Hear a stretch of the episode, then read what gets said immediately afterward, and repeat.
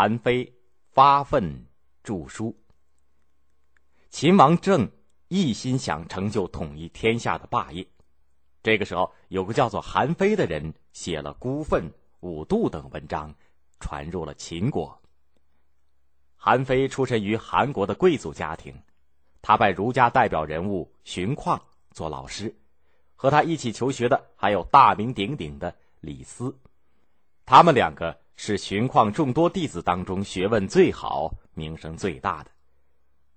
战国末期，社会局势异常混乱，各国诸侯为了巩固或者扩大自己的地位，展开了频繁的明争暗斗。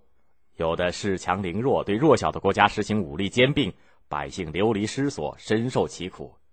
韩非清楚的认识到，在这种局面下，儒家仁政的观点、仁者爱人的主张已经完全推行不下去了。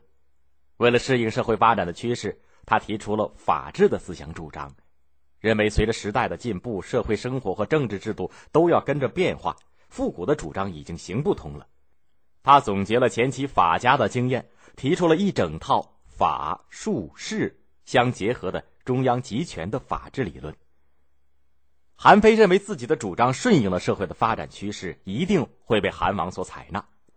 他满怀自信的向韩王呈上了自己变法图强的政治主张，并且积极的向韩王献计献策。起先，韩王还听得蛮认真，不住的点头表示赞同。可是听着听着，韩王就不耐烦起来。原来啊。韩非有一个口吃的毛病，一到紧张或者得意的时候，就越发口吃的厉害。韩王实在是听不下去了，就挥挥手，把韩非打发走了。韩非的满腔热情被兜头浇上了一盆冷水，他彷徨，他愤怒，他不甘心，他从悲愤当中崛起了。他想：我不能说，但是我还能写。我的主张不被韩王所采纳，但肯定有识才的明君。于是他埋头于著述当中，写出了《孤愤》《五度》《内储说》《外储说》《说林》《说南》等十多万字的作品，其中以《孤愤》《五度》最为著名。在《五度》中，他把当时的儒家、游侠、纵横家、逃避兵役的人和工商之民称为“五度”，也就是五种蛀虫，主张坚决予以清除。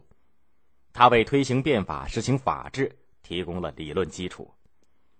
韩非的主张在韩国得不到重视，但《孤愤》和《五度》等名篇传入了秦国，秦王读了以后却喜欢极了，因为韩非的法家思想和建立中央集权的政治主张和秦王称霸的思想不谋而合。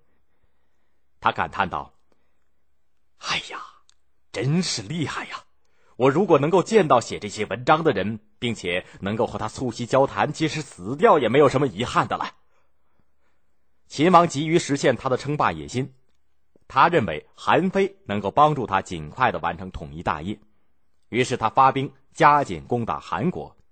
韩王看到情势危急，不得不派韩非出使秦国。韩非到了秦国，秦王非常高兴，以贵宾的礼节招待他，并且多次和他交谈，倾听他的变法主张。韩非非常振奋，他摩拳擦掌，准备大干一场，却冷不防背后里射来了冷箭，更没有想到这一箭竟然来自于昔日的同窗手足李斯。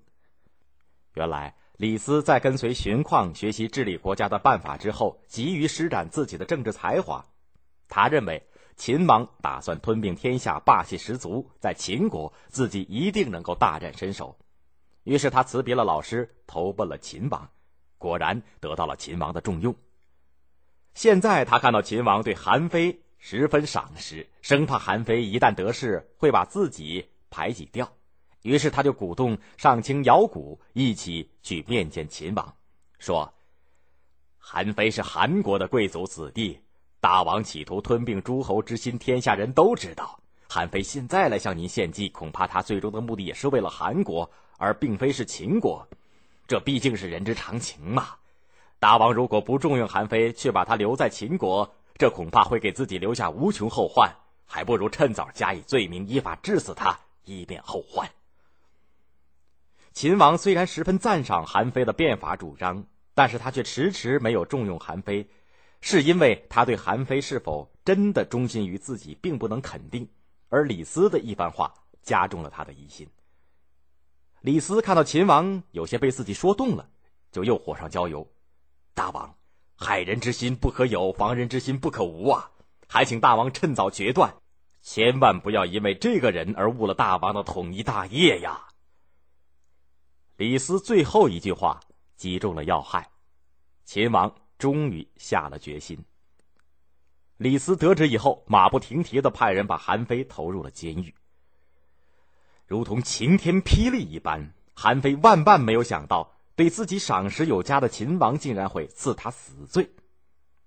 他疑惑，他悲愤，他要为自己辩解。他大声说：“我要见秦王，我要向秦王表明我的忠心。”当然，秦王永远也不会再听到他的声音了。韩非在李斯的威逼下，只能服毒自尽了。不久，秦王后悔了。派人去赦免韩非，可惜为时已晚。后来秦王采用韩非的法治思想，这对他统一六国、建立专制主义的中央集权国家起到了重要的作用。后人把韩非的诸多著作集中编成了《韩非子》这本书。